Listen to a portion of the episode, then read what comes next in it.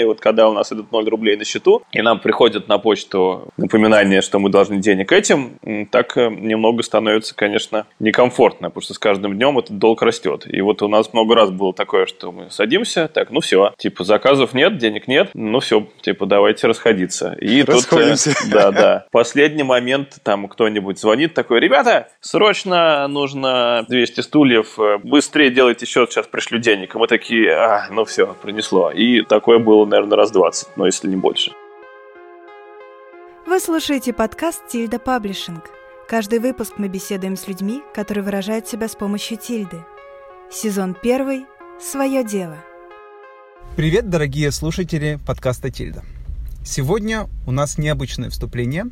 Дело в том, что я забыл записать вступление и э, завершение подкаста, и поэтому приходится это делать в последнюю минуту. Я сижу не в своем уютном домашнем офисе, а э, в машине, и вы, наверное, слышите капли дождя и мимо проносящиеся машины.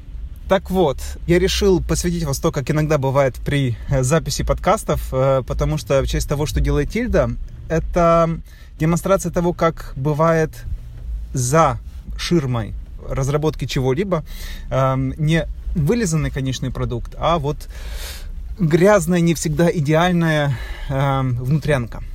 Но, тем не менее, э, сам подкаст мы записали красиво и хорошо, поэтому наслаждайтесь. Эм, сейчас я вам расскажу, о чем будет сегодняшний выпуск.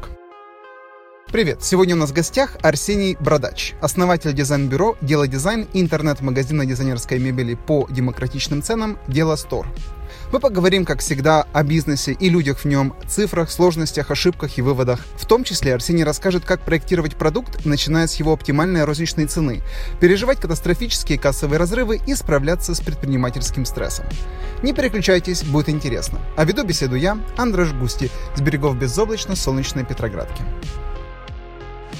Арсений, скажи, пожалуйста, чем занимается Дело Стор? Ну, Дело Стор – это название, то есть даже это название, это домен. А компания называется Дело Дизайн. Ага, да, Дело Дизайн. Это так. просто на Дело Дизайн у нас главная страница, и оттуда ссылка на Дело Стор, а Дело Стор уже это интернет-магазин и только интернет-магазин. А Дело Дизайн занимается проектированием и производством всяких разных штук. В основном нас знают как производители мебели, но мы делаем всякое. И дома тоже, но гораздо реже. Мебели мы делаем больше. Вы даже дома делаете? Э, ну, с домами все сложнее, поэтому мы их делаем мало. Угу. А что вы еще делаете, кроме мебели? Правильно рассказать вообще, как устроена наша контора, наверное, конечно, сначала. Конечно. У нас есть производство и офис-шоурум, где мы, в общем, занимаемся разработкой всего, что мы производим. Э, производство у нас может делать всякие штуки из металла и дерева. Ну и плюс у нас еще есть всякие аутсорсные тоже мощности, которые мы используем, когда делаем всякие детали, которых мы не можем сделать сами. На производстве мы можем делать вот разные вещи. Мы делаем кастомную продукцию, индивидуальную в какие-то индивидуальные заказы, которые проектируем мы или кто-то другой присылает нам чертежи, и мы вот гоним большим тиражом нашу серийную продукцию, которую мы тоже придумываем сами. Э, вот. А архитектурное бюро занимается тем, что нам заказывают. Это были разные объекты. Мы проектировали и улицу, ну и она тоже построена. Мы проектировали коттеджи, мы занимались созданием общественных пространств и в Питере, и, например, в Туле, и квартиры. Ну, в общем, всякое. Так, то есть это проектировочное бюро со своими производственными мощностями. Ну, архитектурное бюро со своим производством, да. Угу, понятно. А все-таки э, основа бизнеса ваша в чем? Вот если выделить что-то одно и все остальное отметать в сторону. Ну, бизнесом можно назвать вот наш магазин мебели, в котором мы продаем серийную продукцию. Угу. Тут все как бизнес, в принципе, поддается какой-то логике и вычислению. Структура вот вашей компании, э, сколько человек, кто за что что отвечает? Э, у нас сейчас человек 12. В цеху у нас работают перманентно три сварщика, один упаковщик и подсобник. Э, у нас есть менеджмент, это те, кто ездит туда-сюда, э, все организуют и так далее. Этим всем управляет наш технический директор, который, в общем, с годами прокачался и теперь уже очень хорошо понимает, как из чего что делать. В шоуруме у нас э, есть э, дизайнер, девочка, которая работает шоурум-менеджером, и я еще там сижу на диване, плюс всякая бухгалтерия и такие приходящие кадры. Кто у вас целевые покупатели? Потому что я посмотрел, там, в принципе, кое-что подходит и для офиса, кое-что для там, хорика, подходит, кое-что даже для розничных покупателей. Ну, мы когда придумали, не ориентировались на определенный какой-то сегмент, э, но так сложилось, что в основном общественные пространства, ну, всякие, в смысле, рестораны, кофейни и прочие наши клиенты. Угу. А чем вы можете, можете похвастаться? Ну, во-первых, как долго вы работаете с мебелью? Мы разными занимались вещами и по-разному. А вот конкретно в текущей реинкарнации магазин, наверное, существует чуть больше года, как бренд. До этого мы больше делали всяких кастомных вещей и проектировали. Угу. А, в принципе, мой творческий путь как самостоятельный какой-то архитектурно-дизайнерской единицы начался 6 лет назад, когда я уволился из конторы. В общем, и начал что-то придумывать, чем заняться. Так, соответственно, 6 лет назад ты, в принципе, начал. Год назад вы запустили мебель. Про твой жизненный путь мы обязательно... Ну, нет, мы, мы да? запустили... Мы запустили мебель раньше, просто стать, стать брендом мы решили, ну и поняли, как это, что для этого надо делать, мы решили там чуть больше года назад. Шоурум у нас появился вот буквально там 7 месяцев назад, в январе у нас была первая тусовка там. Угу. И э, где-то год назад вот у вас все выкристаллизовалось в бренд. Про твою жизненную э, дорогу мы еще поговорим. А вот если говорить про вот именно мебель, вот, вот этот интернет-магазин, вот чем ты можешь похвастаться? Вот какое-то там ваше достижение? Там, не знаю, у вас там очень крутое пространство поместили, либо на какой-то площадке у вас супер крутые продажи. Ну, достижение в том, во-первых, что в России почти нету таких, э, как мы, дизайнеров, у которых есть свое производство, при этом которые делают какие-то реально актуальные вещи, которые широко распространены на рынке, которые по качеству и луку соответствуют э, крутым всяким мировым брендам, потому что в основном все, что делается, это ну такое. Э, ну, нет, есть и крутые чуваки, конечно. Мы, мы, конечно, не единственные. В основном все крутые чуваки очень дорогие. Стул нормальных чуваков из Москвы стоит там, ну, условно, 30 тысяч. Наш можно купить за 8. Это тоже в этом была идея создания этого продукта, чтобы он был по карману, ну, вот таким же, как мы, локальным всяким предпринимателям. За 30 уже никому не надо. Угу. Это, это сложно. Управлять производством это очень сложно, и мы первые три года, в общем-то, были просто все время на грани его закрытия, учились работать, все время ложали. Э, но это так, наверное, все проходят этот путь, пока учатся работать. Ну, то, что мы научились это делать сейчас, в принципе, этим можно гордиться. То, что мы сделали, как бы сказать, бренд на, на коленке. Ну, и сейчас уже это делается все не на коленке, но когда мы начинали, у нас не было ничего, ни оборудования, ни опыта, э, ни денег, ни, ни вообще ни помещения, ни, ни работников. Э, ну, и то, что за какое-то время мы пришли к тому, что мы производим продукт, который знают, который покупают и его ценят, это круто. Окей, ну просто сам факт того, что вы состоялись, э, это, да, безусловно, уже достижение. А можешь ли ты поделиться какими-нибудь цифрами? Например, продажами? Не, я в целом его не скрываю. У нас он, ну, во-первых, нестабильный. Бывают месяцы, в которых у нас больше заказов и больше приходит денег. Бывают месяцы, в которых мы эти все заказы делаем и денег меньше.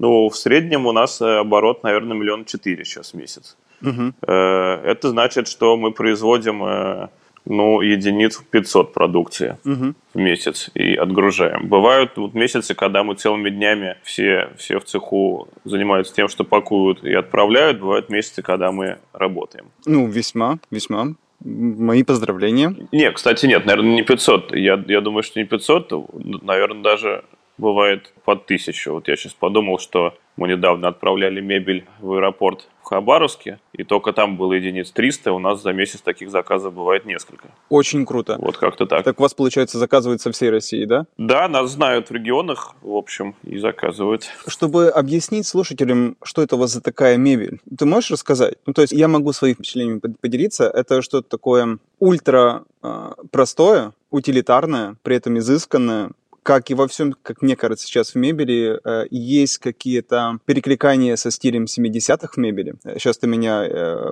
будешь поправлять, наверное, Рьяна. Много дерева, много железа и местами очень такая приятная бархатная обивка. Теперь поправляй.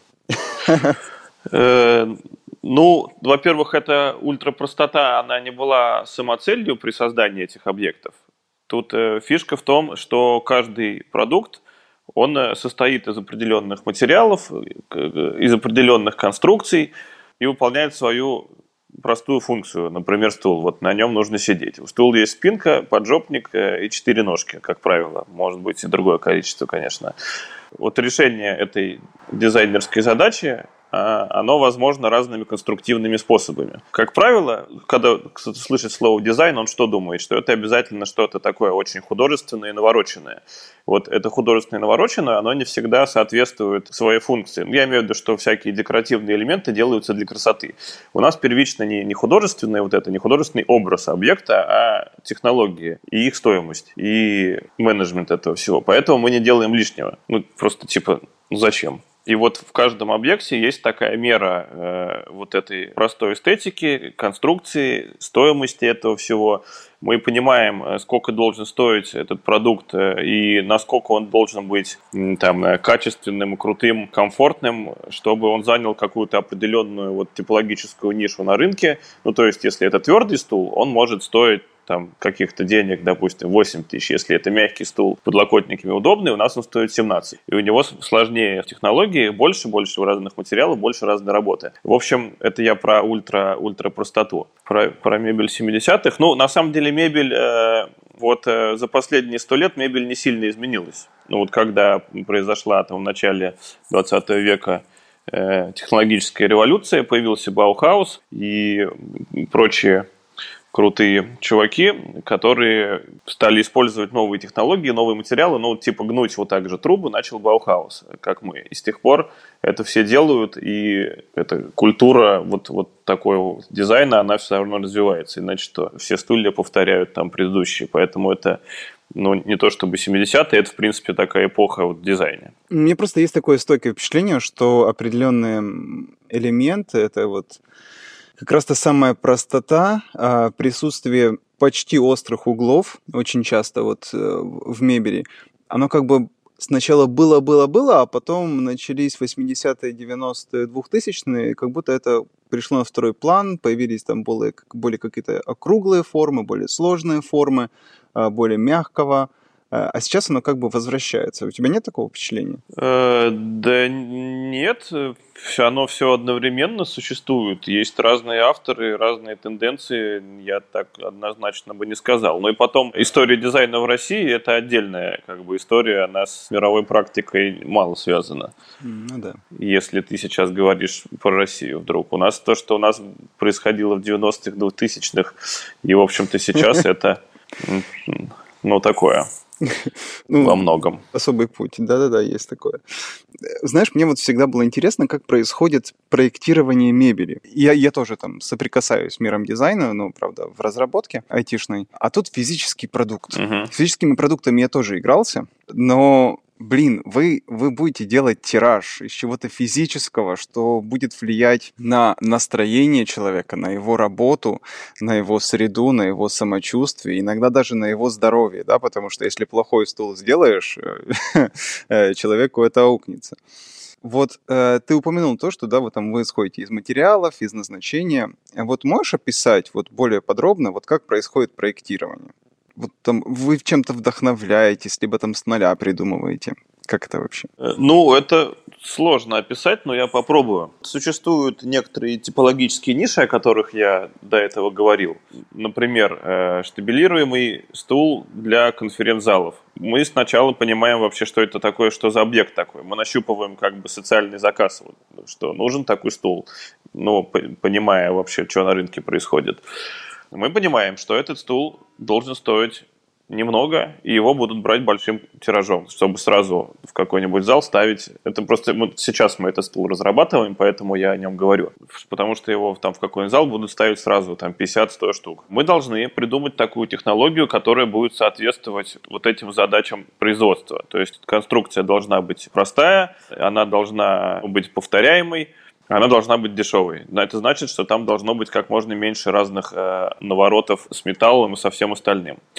Мы понимаем, что он должен весить не очень много, и его конструкция должна быть такой, чтобы его можно было стабилировать, ну, то есть складывать типа вот в пирамиду и убирать э, в чулан, когда он не нужен.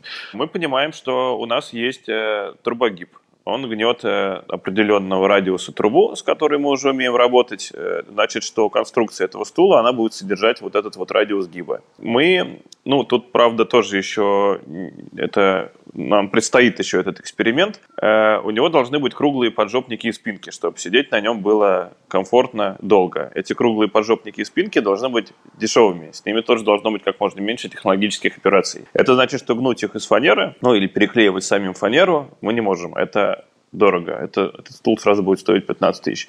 Мы хотим попробовать э, сделать каркас, вот этот вот стальной для этого стула таким образом, чтобы на него можно было э, как бы натянуть поджопники из пластика, прикрутить, и они уже держали вот эту округлую форму за счет формы каркаса. И мы их не производили, мы просто их вырезаем и прикручиваем. Так, это как бы ТЗ на создание этого стула, некое я сейчас озвучил. Вот. Я хожу кругами по шоуруму, думаю об этом стуле, потом я его рисую, потом опять хожу кругами, потом э, подключается наш архитектор-дизайнер Настя, она уже делает из этого 3D-модель, мы его по всячески там со всех сторон э, разглядываем, э, двигаем там, меняем его форму, меняем форму спинок, э, в общем, ставим его во всякие сцены, чтобы посмотреть, как он будет выглядеть там, когда их много рядом, когда они стабилируются, как он выглядит со столом.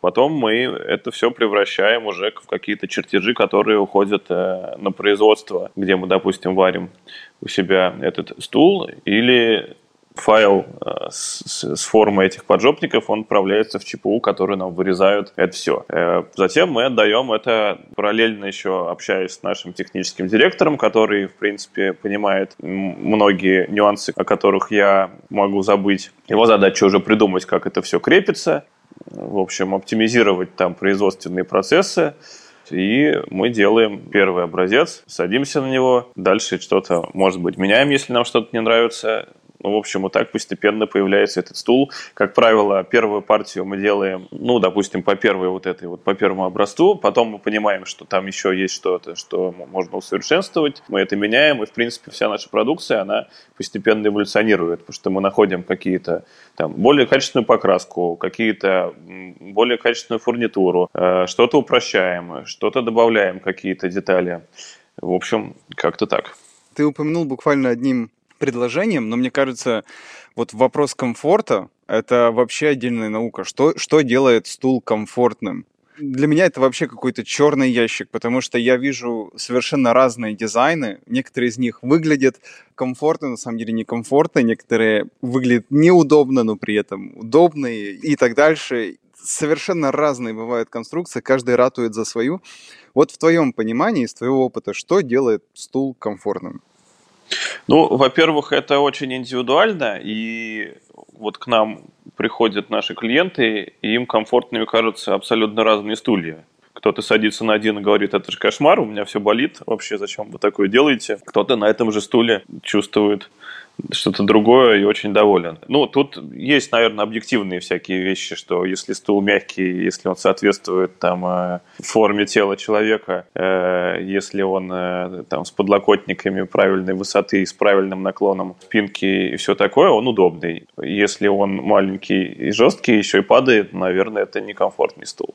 Тут как-то так все, все достаточно просто. Ну, другое дело, что этого комфортно, да, его можно достичь разной геометрией этих деталей и разной конструкции, разными материалами, поэтому стулья все выглядят по-разному. А вот вы этой э, науки придерживаетесь, да, вот э, там расстояние, форма тела или, или нет? Придерживаемся, конечно. Ну, прикол в том, что у нас есть тоже разные продукты. Есть табуретка барная, это как бы по сути просто фанерный блинчик на ножках, тут о форме тела мы думали мало. Тут мы думали просто о высоте посадки и, ну, вот о крутизне этой табуретки. А есть стул Рил, который сейчас очень у нас популярен, который мы, да, очень долго мы рожали вот эти все формы, чтобы они были правильными, чтобы были правильные все высоты, там, наклоны мягкость и, и так далее. Он как бы создан, да, под тело человека, но у всех людей тела разные, всем не угодишь. В общем, кто-то им недоволен. Я поначалу хотел тебя расспрашивать, э, как формируется ваша ценовая политика. Ну, то есть у меня, у меня было сначала предположение такое, что вот вы создали чего-то, а потом думаете, сколько там добавить для того, чтобы это окупалось. А я так понял, что вы действуете наоборот. Вы сначала вот думаете, сколько такой стол должен стоить, чтобы он был демократичным, да, а потом уже делаете обратное движение, меняете конструкцию или продумываете конструкцию таким образом, чтобы добиться этой цены. Все верно? Ну, на самом деле это все как-то одновременно происходит. Понимание цены, оно появляется с пониманием того, что это за стул, что он должен из себя представлять, ну, по его крутизне и навороченности. Эта крутизна и навороченность, она сразу какие-то диктует тоже конструктивные приемы, которые определяют технологии производства этого стула. Это все я описываю как бы по очереди, но в моей голове, в принципе, это все появляется одновременно. Понятно. Цена, она, да, это часть дизайна, в общем, по сути стоимость продукта – это часть его дизайна. Знаешь что, вот мне сложно себе представить, что может заставить человека взять и начать заниматься мебелью. Вот что тебя в определенный момент, давай там не с самого начала, а вот когда вот вы решили выделить мебель в отдельное направление, в отдельный бренд, что вас так привлекло? У вас просто душа к этому лежит, либо вы видите большой рынок там и большие деньги? Когда я это все начинал, просто без производства дизайнер, не имеющий рук, он не очень эффективен. И меня, меня всегда э, не удовлетворяли какие-то бумажные проекты, которые не строятся или строятся не так, как, э, в общем, это нами задумано. Поэтому мы начали в какие-то вникать производственные процессы и учиться самим их делать потом у нас появилось производство. И это нашу жизнь, с одной стороны, улучшило, с другой стороны, наоборот, закошмарило, потому что ну, вот мы научились делать э, классные вещи и даже иногда на этом зарабатывать деньги, но менеджмент производства, если ты не очень опытен, это, это кошмар. Это производство было нужно для того, чтобы мы могли реализовывать, в общем, свои идеи и делать это сами, потому что никому это не надо. Строителям другое интересно, производственникам в основном всем тоже. Ну, и все как бы делают то, что умеют. В основном все делают плохо, ну, потому что а зачем? У нас это такая традиционная культура. Сделал, ну, получилось как-то, ну и пофиг. В общем, я тогда не задумывался о том, что из этого можно сделать вот какую-то серийную продукцию. И первые серийные стулья, они появлялись просто мы проектировали бар, мы придумывали в него стул. Потому что рынок мебели тоже, он, ну вот нет на рынке мебели у нас в России того стула, который бы я мог поставить в этот бар, который бы меня удовлетворял как автора дизайна этого бара.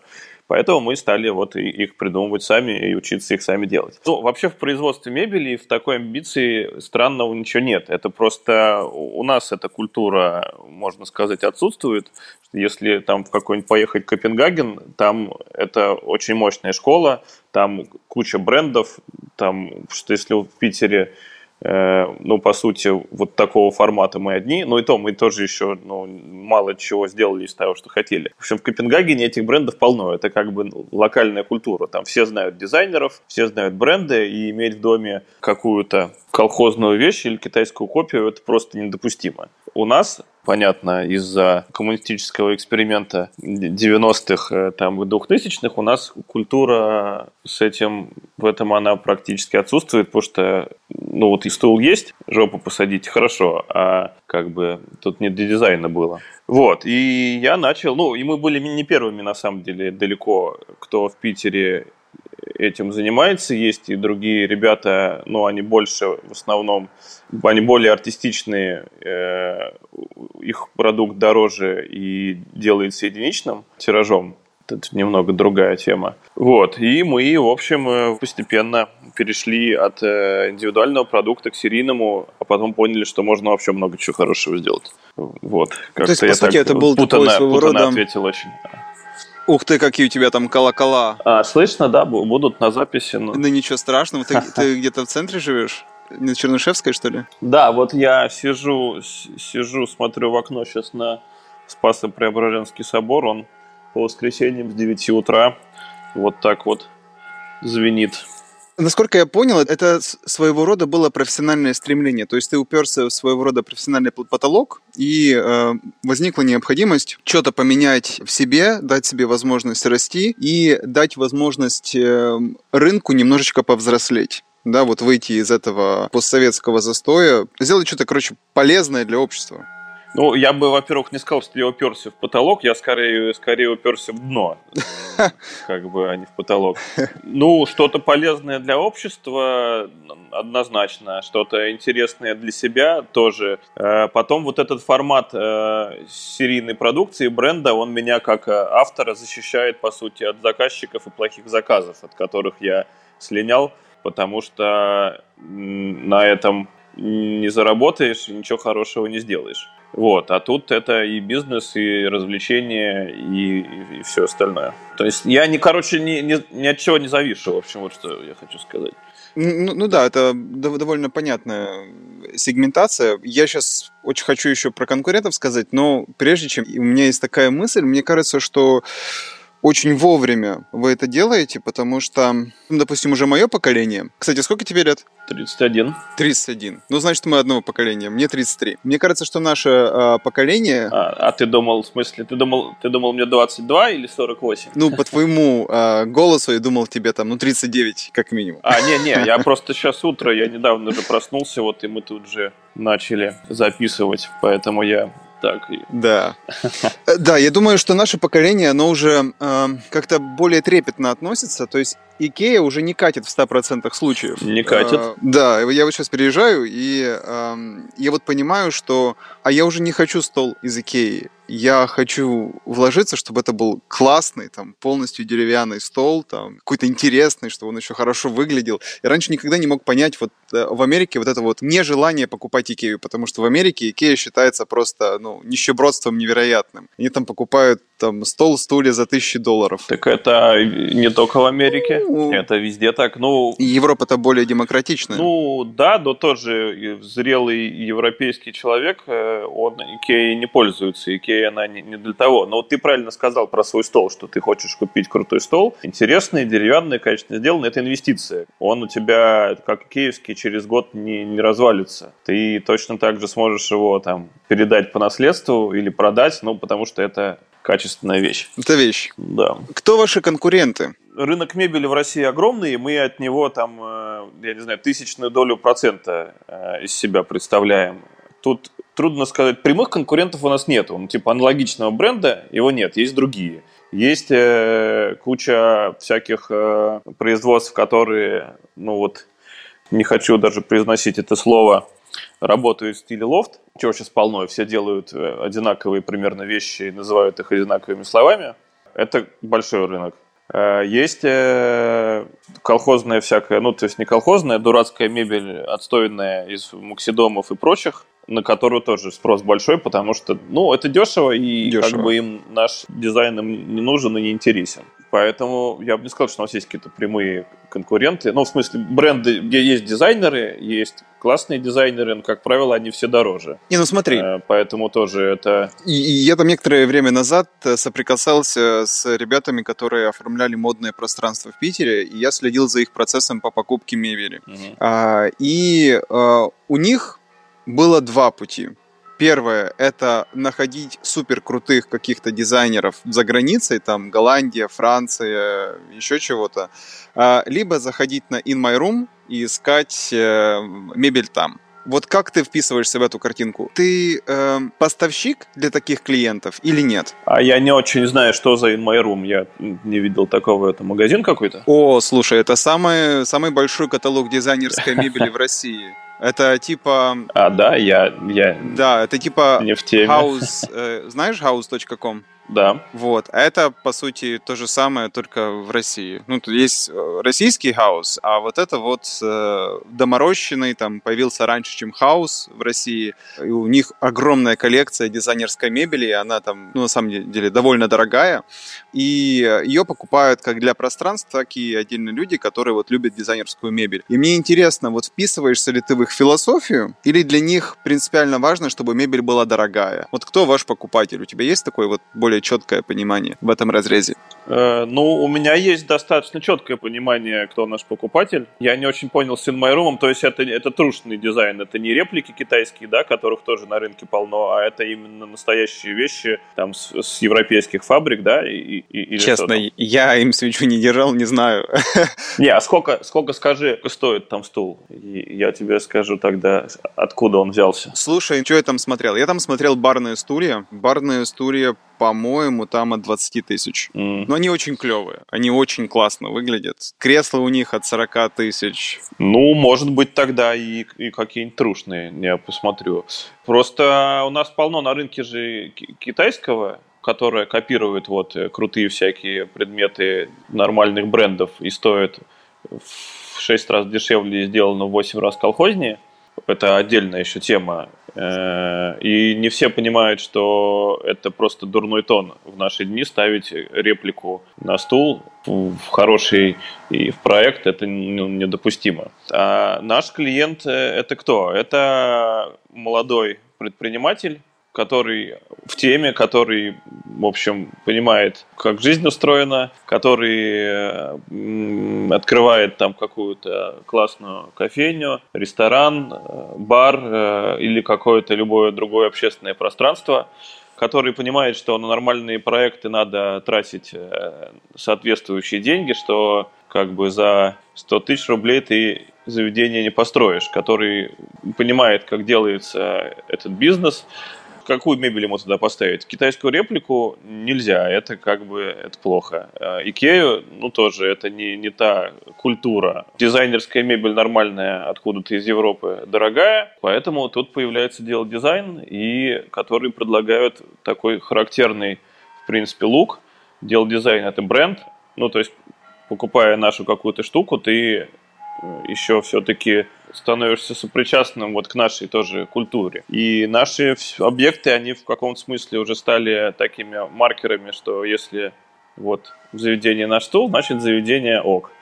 Ну, не все, конечно, ок, где стоит наша мебель, но многие из них. Слушай, ну, ну если есть рынок на стулья за 39, почему вы свои продаете по 8? Э, ну, может быть, мы... Ну, то есть зачем? Не, ну я, я не думаю, что нашу табуретку купят за 30. Это мое просто ощущение вот ее стоимости, ее ценности. Есть такая тема, как э, стоимость и ценность объекта. И они должны быть идентичны. То есть ценность это те вот э, удовольствия, которые этот объект предлагает, его качество, его комфорт э, и все остальное. Но не стоит наша табуретка 30 тысяч, мне кажется. Это, э, это просто скромность, либо это какая-то объективная оценка, и там с ростом бренда вы будете повышать стоимость? Ну, стоимость мы постепенно, само собой, повышаем, потому что мы там многое улучшаем, ну и инфляция тоже происходит это не скромность, это, я не знаю, насколько я объективен, конечно, это так, я не могу однозначно сказать, что я как-то объективно вот оценил этот продукт, но вот такое мое ощущение, что он должен стоить столько. Ну, вроде как я это ощущение правильно, потому что за эту цену этот продукт покупают. Ну, и мы его тоже производим и не разоряемся, скажем так. Как у вас происходят продажи? Допустим, вы придумали какой-то новый стул, э, либо табурет, и mm что происходит сначала? Вы запустили в производство тысячу штук, либо вы там пошли на какую-то выставку, показали, вас сделали предзаказ. Мне кажется, это же ужасный риск, вот выпустить тысячу вещей чего-то и потом не быть в состоянии это продать.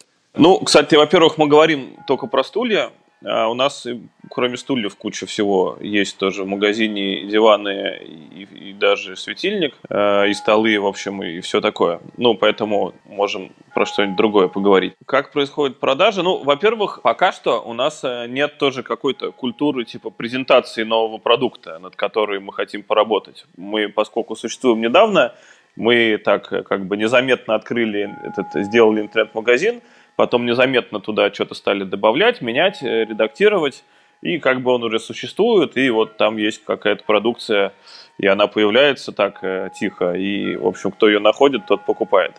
Это неправильно, потому что рождение нового стула все-таки это событие, это праздник. Э, его нужно презентовать обществу, это надо делать э, красиво. Про этот стул можно снять фильм, э, пригласить всех в шоурум там и устроить правильную презентацию с шампанским в общем, и спикерами. Мы хотим делать так.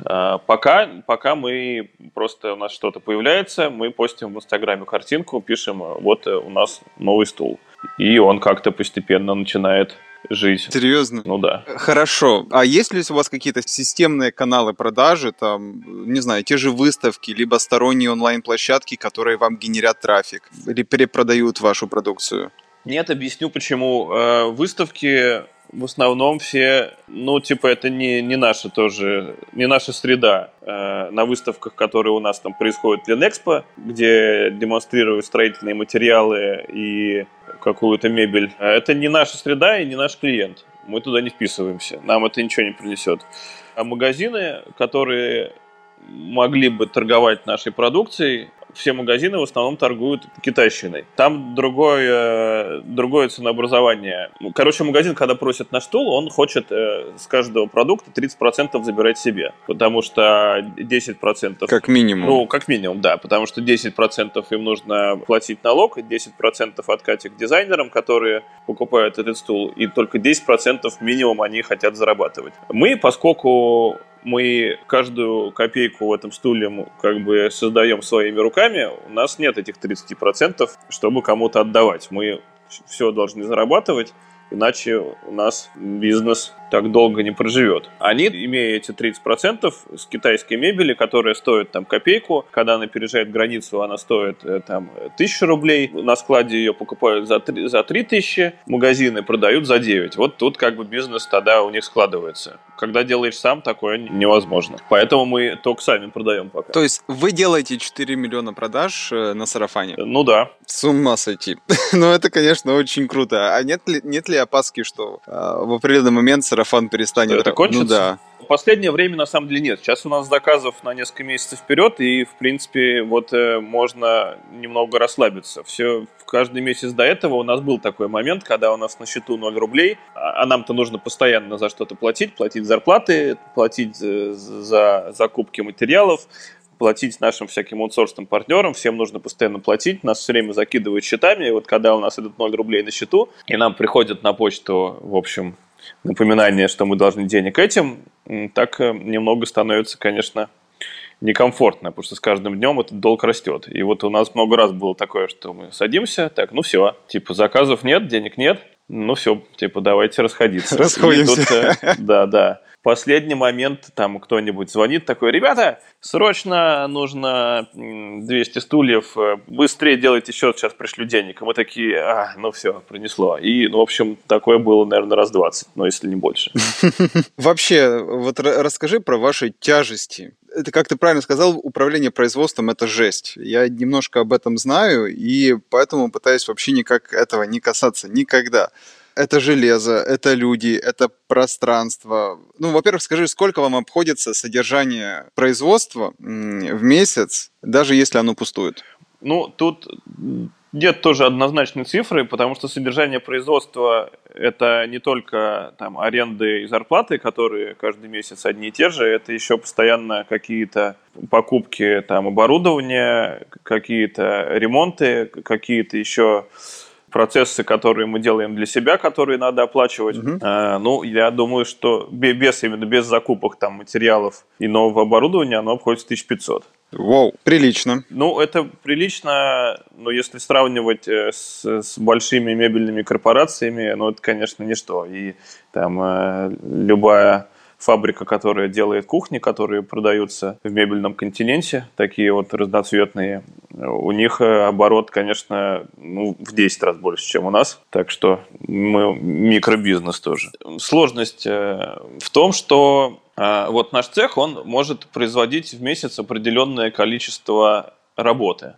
Если у нас работы меньше, нам не хватает денег на содержание цеха. А работы больше мы взять не можем, потому что мы не успеем все сделать. И поэтому сложность в том, что для цеха нужно создавать именно то количество работы, которое он может делать вот за этот период. Э, и это сложно, потому что нужно какие-то заказы отсеивать, э, какие-то отсеиваются сами. И набрать именно столько работы, сколько нужно, это это тонкое искусство. Э, сложность, ну, сейчас уже сложности меньше, чем раньше, намного. Например, мы еще э, подприкрыли столярку. Э, у нас было столярное тоже свое производство, а столярка это немного другое. Это постоянные монтажи, это все, каждый, каждый проект, он кастомный, ты сталкиваешься с новыми какими-то проблемами, что там, э, ну, с технологическими, не буду, короче, их описывать, это никому интересно. Там в этот раз сломалось что-то вот так, в другой раз что-то сломалось по-другому, в третий раз не учли там еще что-то. Короче, поэтому со столяркой мы завязали и делаем сейчас только базовые вещи тоже для своей серийной продукции. Так, э, шкаф другу просто мы уже не делаем. На производстве часто что-то ломается, ломается оборудование, чего-то постоянно может не хватать, э, там, материалов. Сотрудник может э, заболеть в самый неподходящий момент, и тогда тоже эта работа, которая она всегда на грани, она не делается. Какая у вас была самая жесткая ситуация? Ну, ну такая прям, что вспоминаешь, и так внутри, внутри все переворачивается. Жестких ситуаций было столько, что даже сейчас не вспомнишь, какая из них жесткая. Но у нас были разные приключения. Ну, во-первых, когда мы делали кастомную продукцию, любая задача и поставленные для нее сроки, это всегда экстрим это всегда связано с тем, что кто-нибудь обязательно тебя подводит, ну, в цепи тех, кто участвует вот в производстве объекта. Там, допустим, у кого-то сломался лазер, мы не можем вырезать там лазерные детали, у кого мы их обычно заказываем. Мы начинаем там пятницу вечером обзванивать другие лазеры, никто работать не соглашается. Мы там каким-то чудом находим кого-то, кто нам э, там это вырежет в субботу ночью. Потом мы в воскресенье ночью там это варим, куда-то все время везем, куда-то бежим. Это так очень часто. Но в основном вся, вся жесть, она была, когда мы делали вот кастомную продукцию и когда мы занимались стройкой. Смешная была ситуация, например, когда мы очень долго строили один бар, а потом в последний момент мы монтировали там подножку дорожку ну, у окна, чтобы на нее ноги ставить, когда за столом сидишь, и просверлили трубу отопления. И эта труба отопления, она затопила кипятком э, вот этот вот бар, который мы только что достроили. Там были достаточно напряженные отношения с заказчиками все это время. Это было очень долго, мучительно. Мы сами там делали полы, затаскивали туда 25 тонн гравия, чтобы сделать пол. Сами там дышали э, этими всякими ядовитыми лаками. Короче, все делали, все делали. Вот все уже закончили и тот раз и затопили его кипятком, и ползали потом там часов 8 стазиками, этот кипяток вычерпывали на улицу из цокольного помещения. Вот мне вспомнилось такая история. Да. Ну, это все, это учит, закаляет, это все. Сейчас я э, рад, что с нами такое происходило. Не у каждого есть опыт. Да, ты говорил про то, что у вас было порядка 20 случаев, когда вы почти закрывались, потом что-то внезапно появлялось. И я вот заметил, что для некоторых людей вот это максимальный там порог э, стресса, и они один раз такое переживают, но всегда бросают бизнес. А, а есть люди, которые переживают раз за разом, и чувствительность полностью исчезает. Ну, ну да. Ну, ну, сейчас у нас кассовый разрыв. Ну, да, с годами такое приходит, и у многих моих друзей тоже мы обсуждали такую тему, что раньше все перед каждой арендой тряслись и собирали деньги, очень нервничали, если их не хватает. Сейчас всем все спокойно, в общем, чего-то ждут, и раз они не закрылись там ни разу в течение этих лет, когда было тяжело, значит, сейчас тоже не закроются. Все нормально. Вот на самом деле человеку, который не занимается предпринимательством, очень тяжело это объяснить. И иногда люди там в быту, они там спрашивают, как ты можешь не переживать там по поводу этой бытовой ситуации? А ты там про себя понимаешь, что это вообще такой пустяк. Как-то оно разрулится. Вообще, ты думаешь, насколько это здорово вообще, что предприниматели часто вот э, полагаются на историю, по факту на авось, да, вместо того, чтобы там заранее за месяцев шесть предусматривать этот риск и подстилать себе соломинку. Ну, я не знаю, может быть, кто-то это и способен делать, и за 6 месяцев там продумывать все шаги, делать бизнес-план и ему четко следовать, но в нашем случае это точно было невозможно. Просто это постоянно какие-то неожиданные задачи, которые нужно вот интерактивно решать. И у нас никогда тоже не было бизнес-плана, мы, в общем, решали те проблемы, которые есть сейчас. И мне кажется, это правильно, потому что э, никакому плану следовать тут нельзя, потому что это процесс творческий, спонтанный, он развивается. По ходу там, выполнения какого-то плана ты понимаешь, что нужно было делать по-другому. Это нормально. Понятно. Потому что ты рассказываешь, мне кажется, что тебе сейчас очень комфортно, ты получаешь удовольствие от работы, эстетическое, там, финансовое, физическое. Э, ты, что называется, там, в хорошем месте сейчас. Каким ты видишь а, да, я слышал, там сдох, что-то не а, так. Не-не, я, я хотел сказать, что не, не то, чтобы мне сейчас очень комфортно, но это нормально. То, что есть всегда какие-то трудности, в общем, без них тоже скучно. Ну, да, здоровый нервяк он должен быть. Э, так вот, вопрос в том, где ты видишь свой бизнес, скажем, через 10 лет. То есть какая у тебя цель? Это обороты, либо наоборот экстраполируешь на общество, что вот общество наконец-то созрело, и кроме тебя там еще есть 200 таких в Питере, которые делают качественную, э, демократичную дизайнерскую мебель. Распиши мне свое будущее, если можешь, и твоей компании.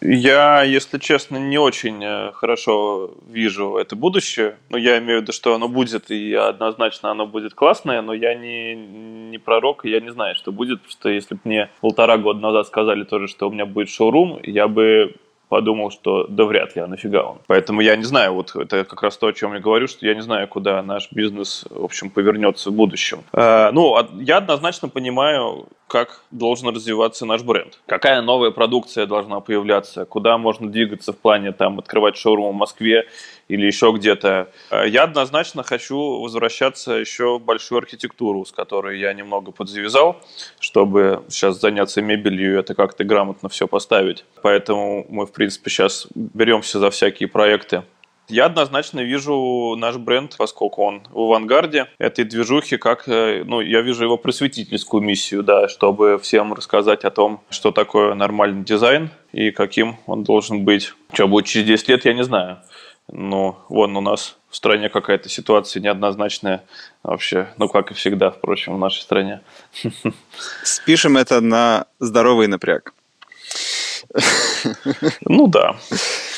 Э, так, слушай, ну, на самом деле у нас уже время подходит к концу. У нас еще есть такая завершающая рубрика, называется «Блиц». Вопросы относительно короткие, отвечать на них тоже можно коротко, но не обязательно. Окей. Okay. Что для тебя деньги? Э, ресурс. Окей. Okay. Это ответ? Да, да, если... Хорошо.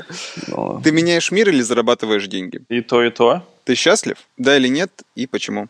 А, можно сказать, не всегда. Конечно. Ну вот. И да, и нет. Ну, когда как. Чем, в принципе, должен заниматься человек? Да чем хочет, э, в общем-то, ничем конкретным. Все свободны. В плане бизнеса, когда очень-очень хочется, но очень страшно, что делать? Работать. Дай, пожалуйста, напутствие тем, кто хочет выразить себя с помощью своего дела, но еще сомневается. Э, не ссыте. Прекрасный совет. Спасибо. Ну и завершающий вопрос. Почему ты выбрал тильду для разработки своего сайта? О, это я уже не помню. Но она у нас был сначала на Виксе сайт, нам показалось, что на тильде собирается он проще и выглядит нормально. Ну, в общем, вот поэтому. Супер, хорошо. На, нормально, нормально? Да, конечно, конечно. Нам сайт делает один наш друг, поэтому я не сильно в это вникаю. Он сказал, давай делать на тильде, типа я, я шарю в тильде, это норм. Я сказал, давай. Ну, супер, работает. Примерно так, да. Слушай, пока ты отвечал на эти вопросы, мне появился еще один. Наверное, вот это будет завершающий, и он уже не блицовский, а нормальный. Если бы вернуться назад, вот 7 лет назад, и у тебя была возможность сделать все по-другому. Ты бы что-нибудь сделал по-другому? Если что, то, то как и почему? Э, ну, я бы, если бы я с текущим опытом вернулся на 7 лет назад, я бы сделал многое по-другому, конечно. Расскажи.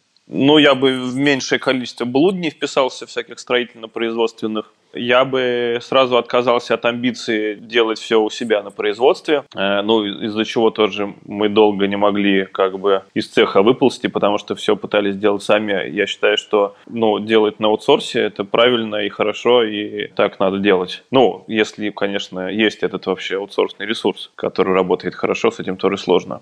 Я бы, я бы, короче, все, все то же самое сделал быстрее и меньше бы кошмарился. Мебель бы там присутствовала? Да, однозначно. Угу, понятно. Ну, отлично, хорошо. Так, Арсений, мне было очень приятно с тобой пообщаться. Я тебе желаю, чтобы через те самые 10 лет у тебя не было даже мысли о том, что российское общество, либо питерское общество не готово к такой мебели. Да? И чтобы навсегда в прошлое канули традиции э, советского и постсоветского мебелестроительства. Не, ну советское мебелестроительство это неплохое в общем-то. Я больше борец вот э, со всякими, с репликами, во-первых, и с, с репликами реплик, во-вторых. Кстати, а вот чем тебе нравилась советская? Просто, ну, у бабушки, у родителей я сталкивался с советской мебелью. Что тебя в ней привлекает? Ну, не то, чтобы меня тоже в ней прям что-то сильно привлекает, э, просто она качественно разрабатывалась, качественно делалась. Mm-hmm. Это, в общем-то, достоинство. Не сказать, что меня привлекает вся эстетика советской мебели. Ну, я в ней не специалист, так-то я не все об этом знаю. Но она была тоже классной. Понятно. Ну что, желаю успехов в дело дизайну и тебе. Спасибо. Спасибо за разговор. Спасибо, Андрюш, мне тоже очень понравилось. До новых встреч. Пока. Спасибо, что послушали этот выпуск. Напомню, что в гостях у нас был Арсений Бродач, основатель дизайн-бюро «Дело дизайн» интернет-магазина «Дело Стор». А с вами был подкаст Тильда Паблишинг и я, его ведущий Андраш Густи, с берегов безоблачно-солнечной Петроградки. Продюсер выпуска Лара Глебова. Аудиосопровождение предоставлено сервисом Фьюг. Каждый выпуск мы беседуем с людьми, которые выражают себя и строят свой бизнес с помощью Тильды. Создавайте впечатляющие истории и публикуйте их онлайн. До новых встреч!